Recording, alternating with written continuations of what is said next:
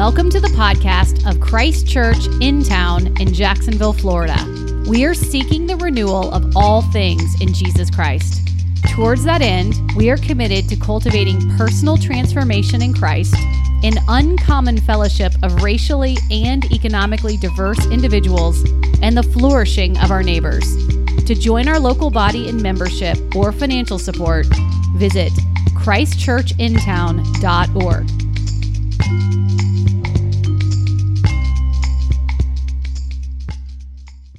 Well, this morning we are continuing a series we've been in uh, for the past couple of months in the book of Exodus. Uh, and we've seen in some really remarkable ways the, the way that the book of Exodus really tells the story that God tells over and over again in the scriptures the story of God intervening by his mercy to bring his people out of darkness and into light, out of slavery into freedom. We've seen uh, over and over again how the Exodus story really is our story how it tells our story of being brought out by Jesus in, out of a land of sin, slavery, and death and into his inheritance as children of God. And so this morning we're in Exodus chapter 14. If you're willing and able, would you stand for the reading of God's word? I'll be reading this morning starting in Exodus chapter 14, verse 11. They said to Moses, is it because there are no graves in Egypt that you have taken us away to die in the wilderness? What have you done to us in bringing us out of Egypt? Is not this what we said to you in Egypt? Leave us alone that we may serve the Egyptians. For it would have been better for us to serve the Egyptians than to die in this wilderness. And Moses said to the people, Fear not, stand firm, and see the salvation of the Lord, which he will work for you today. For the Egyptians whom you see today, you shall never see again. The Lord will fight for you, and you have only to be silent. The Lord said to Moses, Why do you cry to me? Tell the people of Israel to go forward. Lift up your staff and stretch out your hand over the sea and divide it.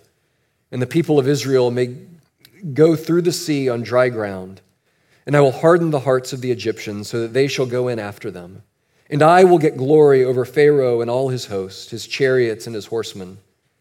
And the Egyptians shall know that I am the Lord when I have gotten glory over Pharaoh, his chariots, and his horsemen.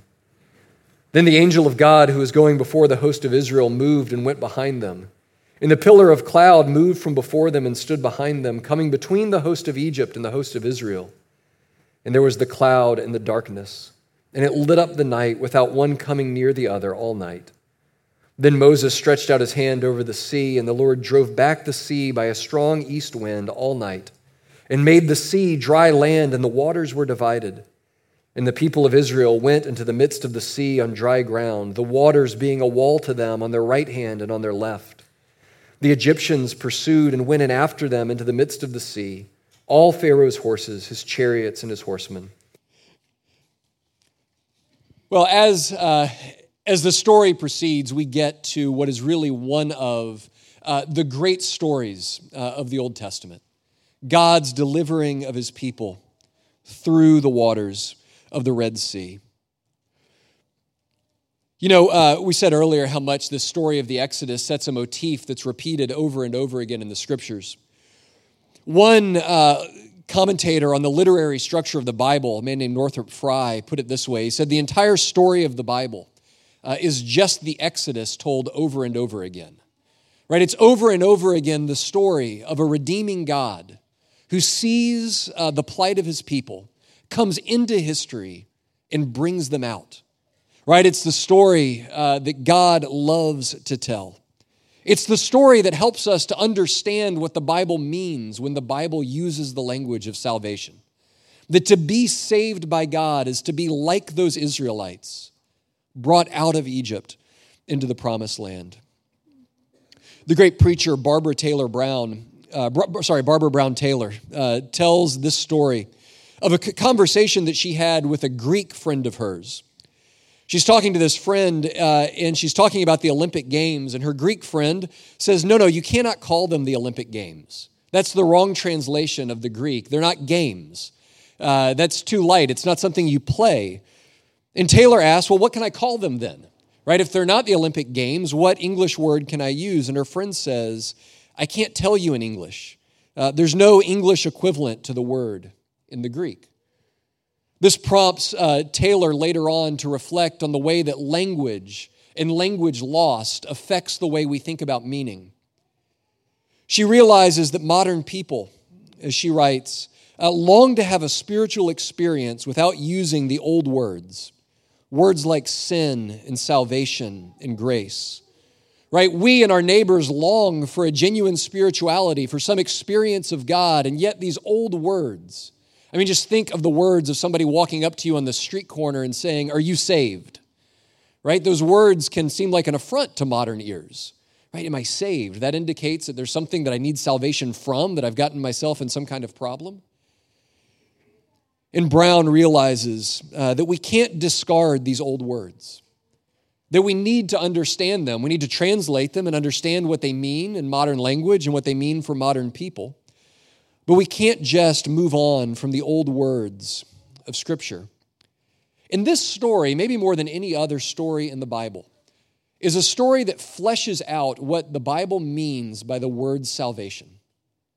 What it means to be saved is to be like one of these Israelites, rescued by God. Paul in 1 Corinthians chapter 10 will liken this story to conversion, uh, saying that the, these Israelites were baptized through the waters into Moses, just as we are baptized into Christ. That this story is a picture of our salvation. And so, it's a picture of what the scriptures say needs to happen for each and every one of us that we need to experience this kind of saving intervention from God. And more than that, that it's what actually needs to happen for the entire world. That the entire world needs to move from slavery and death and sin through the waters and into new life and new creation. And so we want to look at this story and ask really three questions What are we saved from? Who saves us? And what are we saved for? First, what are we saved from? Well, it's very clear in this story, right, that the, the Israelites are saved from the Egyptians, right? That for them, uh, their salvation was very tangible. They were being about to be run down by the most powerful army that the world had seen up to that point. And this army had them pinned, where they had the sea on one side and the army of the Egyptians on the other. You know, Egypt, uh, over and over again in the Bible, uh, is, is a referent to more than just Egypt. Right? Of course, it was an actual empire, it was the geopolitical entity of Egypt. But over and over in the scriptures, Egypt is a symbol of death itself. Right? Egypt is a stand in in the biblical story for the world of death, for the underworld. Over and over again in the Bible, whenever anybody goes to Egypt, the authors tell us uh, that they don't just go to Egypt, they go down to Egypt, and then God brings them up again. That it's viewed uh, poetically as a, a journey into the land of death. Egyptians in the ancient world were the leading experts on death, both religiously and scientifically. I mean, think about uh, the bits of Egyptian culture that endure even to this day right? If you walk into a, a, history museum, what is it that you see of the Egyptians? It's their preoccupation with death, right? We know them from their mummies and the hundreds of bad mummy movies that have come as a result, right? We know them from their pyramids. Right? Other cultures had enduring uh, artifacts that survived, such as palaces and walls and cities, but what endures from Egypt are their tombs. It's the way that they celebrated death. It's the way that they uh, invested death with a certain amount of romanticism and magic. It was in the prayers that they prayed for the dead, their processes of dealing with the dead, that Egyptians were experts on death. Their religious book, the enduring uh, religious text that we have from the Egyptians, is their book of the dead, full of uh, their teachings religiously about how to prepare the body and the soul for death. One commentator says that Egyptians were the leading experts on death, religiously as well as scientifically. And so that's why this, uh, these words from the Israelites are full, with a, full of a bitter irony. In verse 11, when they say, What's wrong? Is it because there are no graves in Egypt that you have taken us out here to die in the wilderness? Right? It's ironic to say in this nation full of graves, in this world full of pyramids and tombs, and uh, in this religion built around death, is it because those graves weren't good enough that God brought us all the way out here into the middle of the wilderness in order to die? And so the, the Israelites are stuck between death and more death. Right? This is a this picture is one of absolute chaos. Right? The Egyptians fleeing, the Israelites freeing out of Egypt, run into the Dead Sea, into the Red Sea. It's night, right? The sun is set.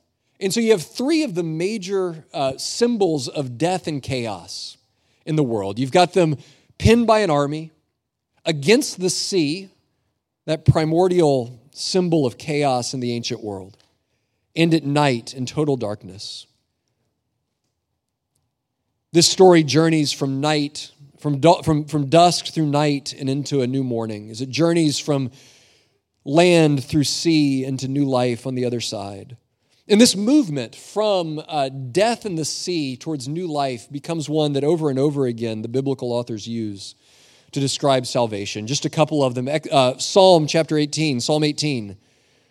The psalmist says, God sent from on high and he took me. He drew me out of many waters. Jonah chapter 2, when the prophet calls out from the belly of the fish, I called out to the Lord out of my distress, and he answered me. Out of the belly of Sheol or the underworld, I cried, and you heard my voice. You cast me into the deep, into the heart of the seas, and the flood surrounded me. All of your waves and your billows passed over me.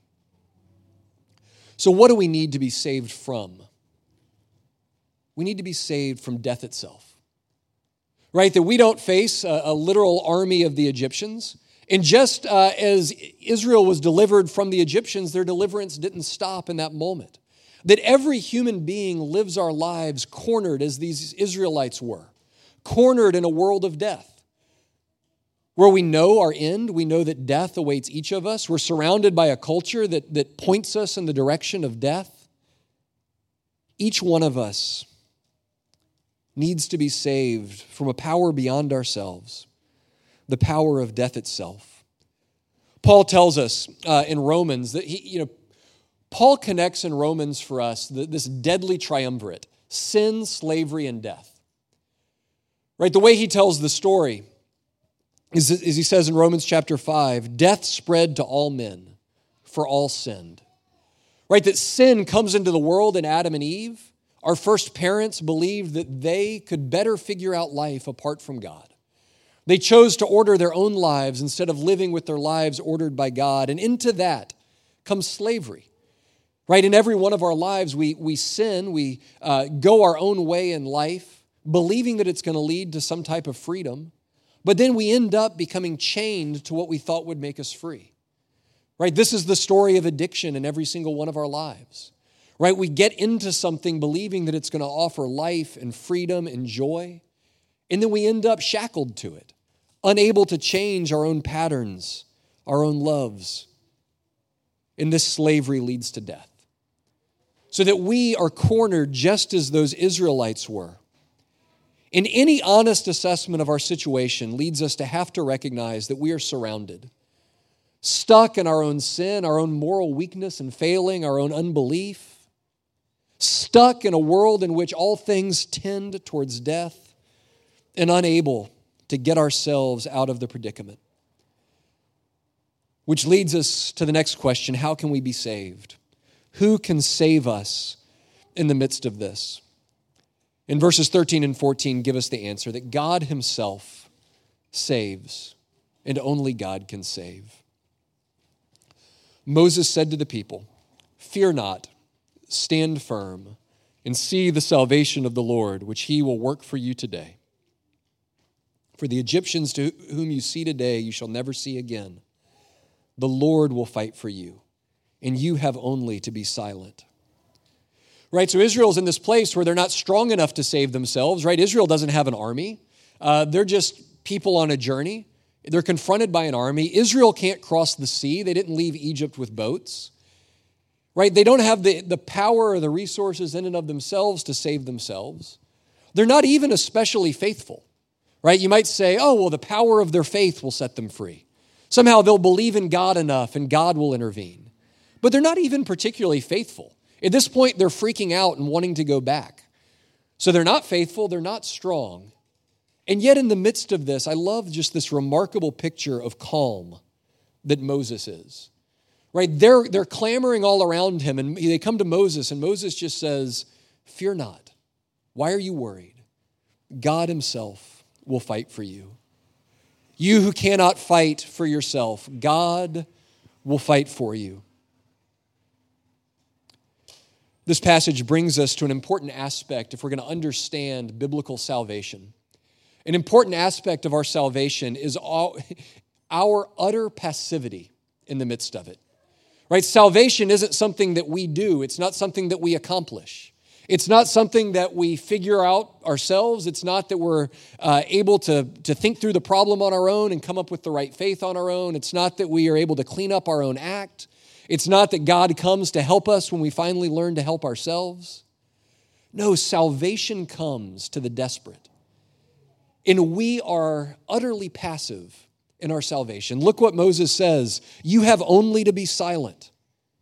Right? The only thing you have to do is to sit back and watch as God saves you.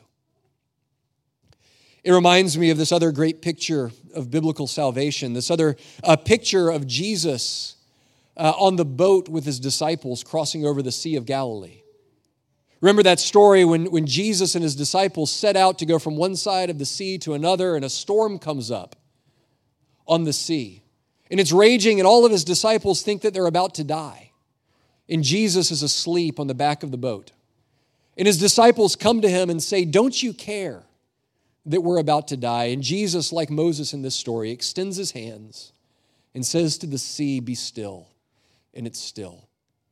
Another great story of God's power over the forces of death and chaos through Jesus. Friends, you'll only understand Christianity to the, degree, to the degree that you understand the fact that you contribute nothing to your salvation. Until you understand uh, the reality of the fact that the only thing we bring to the salvation equation is our sin and our need. That, like Israel, we're stuck we're cornered, we're as good as dead.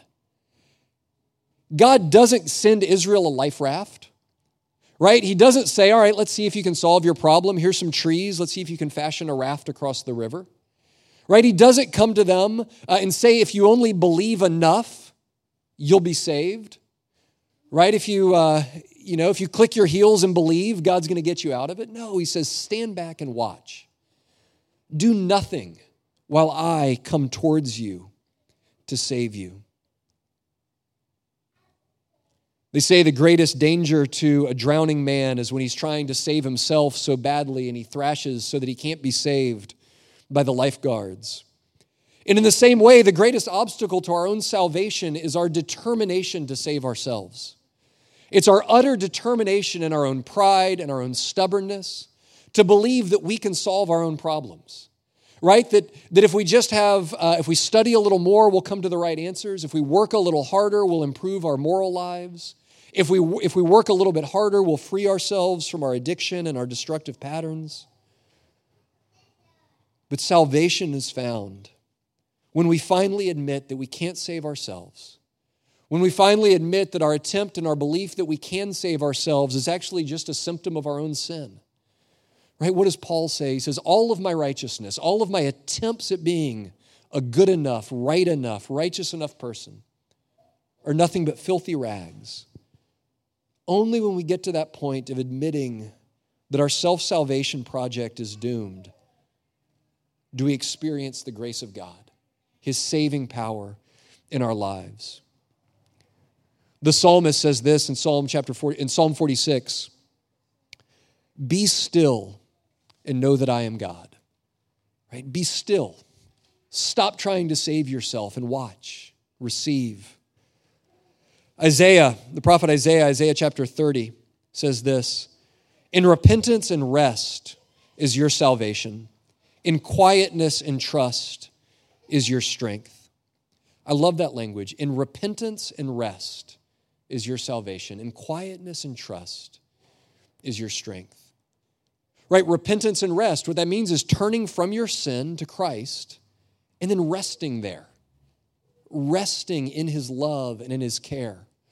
When we do, uh, when we receive new members uh, or when we uh, baptize new members into this church, one of the vows of membership, when we're talking, when people are professing their faith, if you've done this, you've had a chance to say this, right? We ask, do you sincerely receive and rest upon Jesus Christ alone for salvation?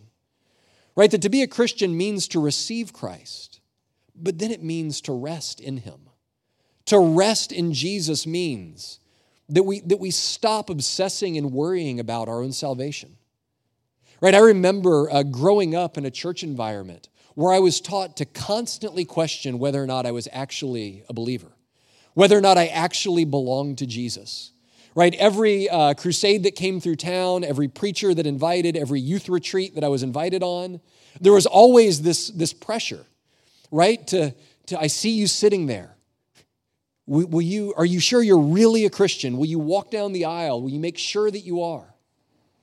But, friends, the invitation of the gospel is to receive Jesus and then to rest, to receive Him and then to chill out, to believe that He actually loves you in the way that He says that He loves you, that He actually holds on to you in such a way that He won't let you go. That yes, we wander, yes, we stumble, yes, we sin. But that is no more, that, that's a sign of our weakness. It's not a sign of the weakness of God's love or the might of his salvation or the strength of his grip on our lives. We receive Christ and then we rest in him and in his love and in his care. We watch while God fights on our behalf. So much of where our lives go wrong is to believe that we have to fight for ourselves, right? That we have to fight um, to justify ourselves before God, that we have to fight against our own neighbors to get the kind of world that we want, that we have to fight, that we're locked in some kind of cultural war, that we have to fight to bring God's kingdom, that we have to fight to be sure of God's love. We need to hear these words of Moses stand back, and God will fight for you. He's the one that fights the battle, He's the one that defeats the enemy, He's the one who brings us out. And then finally, saved for what? Our story ends. The Lord saved Israel that day, verse 30, uh, that day from the hand of the Egyptians. And Israel saw the Egyptians dead on the seashore. Israel saw the great power that the Lord used against the Egyptians. So the people feared the Lord, and they believed in the Lord and in his servant Moses. I should think so. That this story ends in his people's worship. That this story ends with them standing on the far shore of the Red Sea, going, Can you believe what we just saw? Can you believe what God just did for us and for our lives? This story is a story of movement from death to life, from night to day. They're at the sea at dusk, they go through the sea at night, and then when they land on the other side, verse 26 tells us it's morning. Right? That this is the story, uh, this, this story is full of the language of the creation account. If you remember, creation begins, the earth was formless and void, and darkness was over the face of the sea or the deep. And the Spirit hovered over the face of the deep. And God brought creation out of darkness into light, out of sea into dry land. And so, this story Moses is telling us is a new creation. God, the God who created all things, is now recreating all things for his people. God is starting a new creation work. This world, fallen as it is into sin, God is starting a new beginning. He's bringing new life into this broken world. The next chapter, what we're going to look at next week, is essentially a chapter of worship. They get to the other side, and Moses breaks into song. A little after that, his sister Miriam breaks into song right? This is the pattern of the scriptures. God delivers, and then his people respond with joy, with gratitude, with worship, with faith, right? Our faith As we see here in this story, our faith doesn't get God to intervene. God doesn't intervene because we believe enough. He intervenes and then we celebrate. We celebrate his saving power. And friends, this new creation is something that God himself brings. We don't bring it ourselves, we walk into it. We don't build his kingdom, we receive his kingdom, right? Uh, we are a foretaste of his kingdom. We embody his kingdom, but it's not ours to build. This world is not ours to save. God does it. And he invites us into it with him.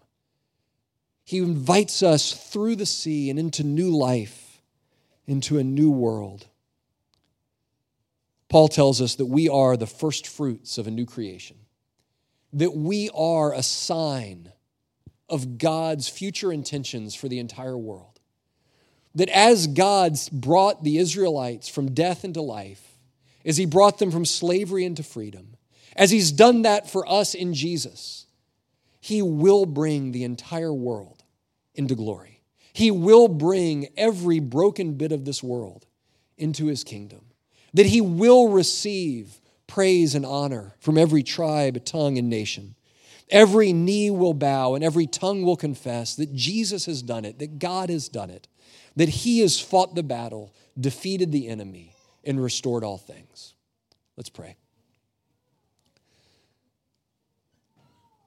Lord Jesus, help us to set our eyes on your saving power.